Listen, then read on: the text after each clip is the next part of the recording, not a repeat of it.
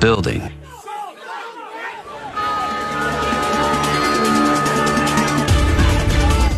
Good afternoon. Welcome to the Fontanelle Final Bell here on the Rural Radio Network. I'm Susan Littlefield. Uh, Tuesday upon us with, you know, weather. It's definitely warm wherever you look across the U.S. And having said that, this warm, dry weather pattern, what is this all going to mean for the market trade? What side of the fence are you on? We're going to dive into that to start out with. You know, when it comes to putting, as, as Aaron Bertels has said, all your eggs in one basket, it's probably not a good thing. As I mentioned, Aaron Bertels joins us. He is with Crossroads Marketing. And so we start out, uh, what side of the fence? Where does this market seem to be? And is it opposite doing what we think it should be?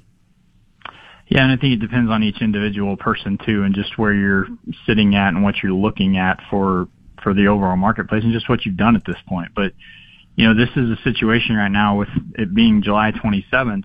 We're already past the point where the market usually starts to make up its mind its mind about you know, what direction it feels like we need to be heading based on what it feels like crop size is going to be. And since May, we've kind of been in somewhat of a downtrend where we've had some bounces, but we haven't gotten back to the highs. And, you know, obviously we're sitting here in a spot now where every bounce either gives you this feeling that we're going to finally go up and do what we thought we were going to do all summer, or you need to be looking at, at each bounce as an opportunity to get some more sold or just get a little bit more short, whatever that is for your situation.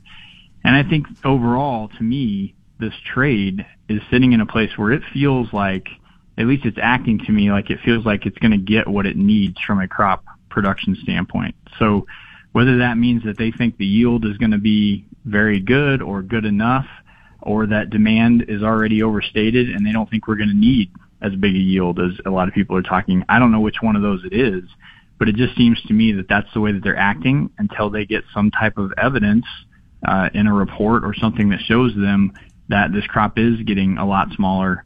Uh, they seem to be betting on the side that they're going to get what they need to to have the carry out that that makes things sufficient moving into next year.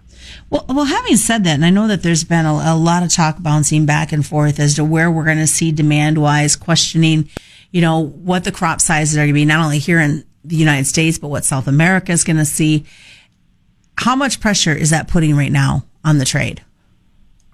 I think it's putting a lot of pressure on it, but I also think you got to think about all these things that we've had that that are are really friendly, right? I mean, this weather right now couldn't be worse uh, in most places, right? You're talking 95 to 100 degrees, no real rain in the places that need rain, and yet we're not really doing anything in the marketplace, right? We, we went down last week with this forecast.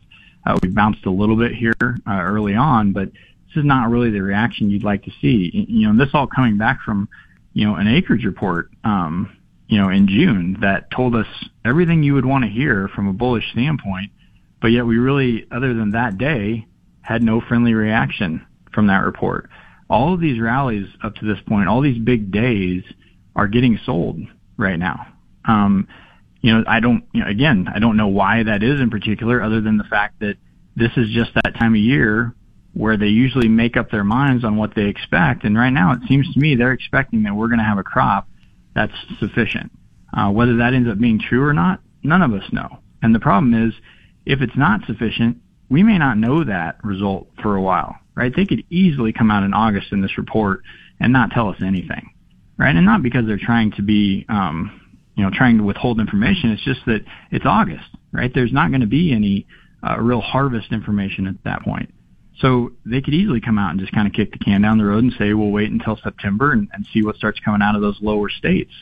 Uh, but yeah, this, to me right now, they're just showing with all these updates and all this friendly news that doesn't really get things going that they've kind of chosen their side.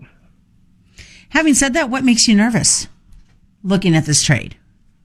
I think demand makes me the most nervous, you know, and, and the expectations that we have for demand right now. Uh, it's big, right? That's what we're expecting. We're also expecting there's not going to be any real hindrances on ethanol right now at this point. You're starting to see stuff about that that uh, is, is stuff that you would never hope to see, right? With bipartisan support on some bills um, that are being brought to the table to, you know, end some of that stuff, which is not exactly what you want to see in this situation. So I worry about this price. I worry about going into fall and that demand uh, has bigger troubles than we would expect. And it, could coincide with us not getting the yield information that we'd like to in the time frame that we want to see it. Um, so then you got to worry about 2022 as well, right? If demand starts to suffer, and we expect to produce a lot of corn uh, going into next year, or South America is obviously going to up their acres too. Uh, what's the 22 or 2022 price do, which is sitting right around five dollars right now? Weekly crop progress report came out yesterday. Did you see any surprises, or were things pretty much status quo considering what the weather's been like? I think that they were, you know, obviously with beans they got a little bit of a surprise um, with the decline of two percent, and I, I think most people expect that you're going to see that decline continue um, because this was really the week that they expected to see more declines, and you won't see that until Monday. So that's all stuff that's known though. That's the issue right now is we, we know that these things are probably going to decline as far as condition ratings go, but yet we're not really getting a lot of reaction out of that. Um, so that's what worries me is it's the, the reaction to what should be pretty friendly news and, and a market that still should somewhat be a weather market and it just really isn't acting like it at this point.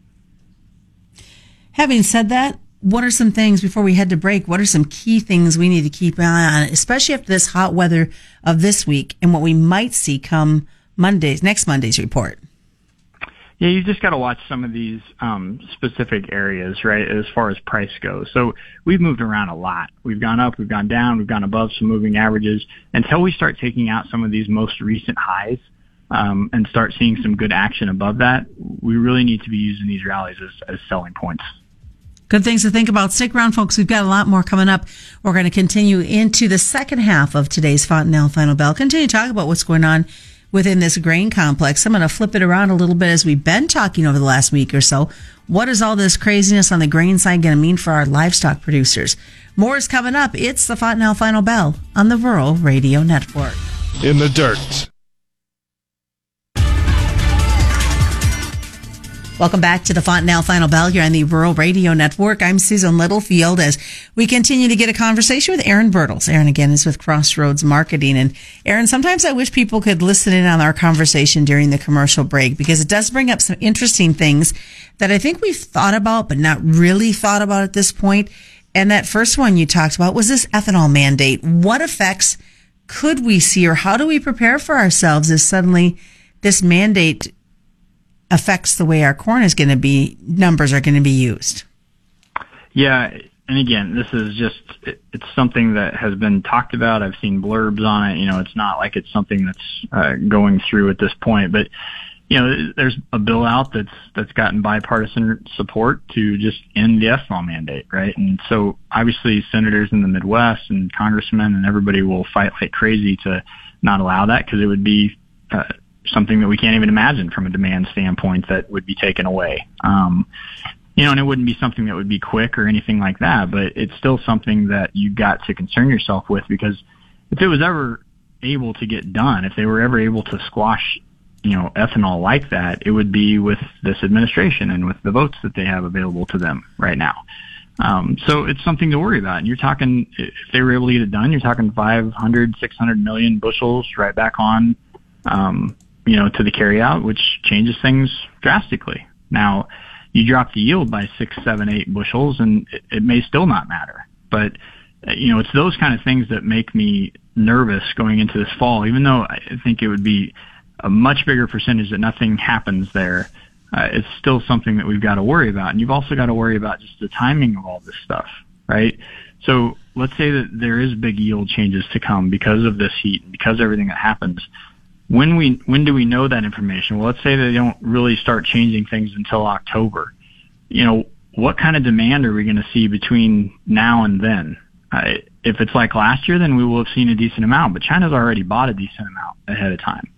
So maybe they don't need to do that now. And this is not a time where we typically see a ton of corn exports. So you're not going to have that friendly news during this time. So what happens to the market between now and then? What what kind of hole are we coming out of in that time frame if that's if if we have to wait till then to start to get some of this information that we're you know certain is going to go our way right? So it's it's the timing of all this stuff that you have to worry about too because people have things that need to get done right? They've got bushels that need to be delivered at harvest. They they've got bushels there that need to go in and they're going to have to pay storage on if they don't get them sold. So there's a lot of things to think about from a marketing standpoint here as you start to look at you know, what you really believe is going to take place, but then you also have to think about when that information may actually come to light. Yeah, I think this kind of, excuse me, goes back to the whole fence discussion we had in the first half. What if there's guys that are sitting on the fence, haven't sold that new crop yet because they're thinking the weather we're having is going to have a ill effect on the numbers. So we're going to get more money for the grain. So let's hold off till harvest or beyond. And it may, may very well be right. I, as I told you when we were off the air, I don't think it takes much from a yield standpoint to really change things. A drop, I mean. You know, you you start coming down into the mid 170s or or lower 170s in yield like we were last year, and if you keep demand where it's at, we're in a really tight situation, and you should see price better than where we are today. But if that doesn't happen in the right time frame, and you're sitting here right now and you've got stuff that's going to have to go in fall, you you have to make choices differently than stuff that that is just going to go into the bin, right? And everybody's got their own situations financially, you know, what they can store, all those things. And you need to really be thinking about those things as you're getting closer and closer to that time where the market's going to be making these decisions for you, right? It, you're not, you're running out of time to make these decisions yourself. So it's either going to go your way or it's not. And right now we're still in a place where uh, this is a very beneficial price point for a lot of people, um, especially on this year's crop which was a little bit cheaper to produce than what next year's crop is going to be, right? So uh, you know those costs are going to be higher for next year. What you don't know is what the price will be. And that's why I mentioned 2022 earlier, is it's close to $5 right now. That is going to be profitable for 90% of the people out there. Maybe not quite that high, but pretty high, right? So what you don't know is if that price will be lower than that. What you do know is your costs are going to be a lot higher, no matter what happens to price from here to there. Quickly before we wrap up, from a livestock perspective, should they be nervous watching what's happening in the grain complex? You know, I was really again, livestock gave us some hope here uh, the last you know yesterday, uh, making new highs on feeder cattle, um, working up into the upper side of a wedge on live cattle. Uh, I really still feel like there's some opportunity there. I think now the market's backed off a little bit today because they're waiting to see if cash can follow suit. We saw some 119 trade uh, you know, a little bit of 119 trade yesterday, but I think they're waiting to see if we can get that up into the 120, 121, 122 range to see if it makes sense to be able to push the futures on those markets higher. So we are right at those places now where it needs to be making some decisions. Could be a double top in feeder cattle, um, you know, which would obviously look a little bit more beneficial for corn. It's good. What's the best way for folks to get a hold of you? Yeah, you can give me a call at 402-309-3171 or email me at abertels at crossroadsml.com. And that's the Fontanelle Final Bell being brought to you by Fontanelle Hybrids and all your local dealers right here on the Rural Radio Network.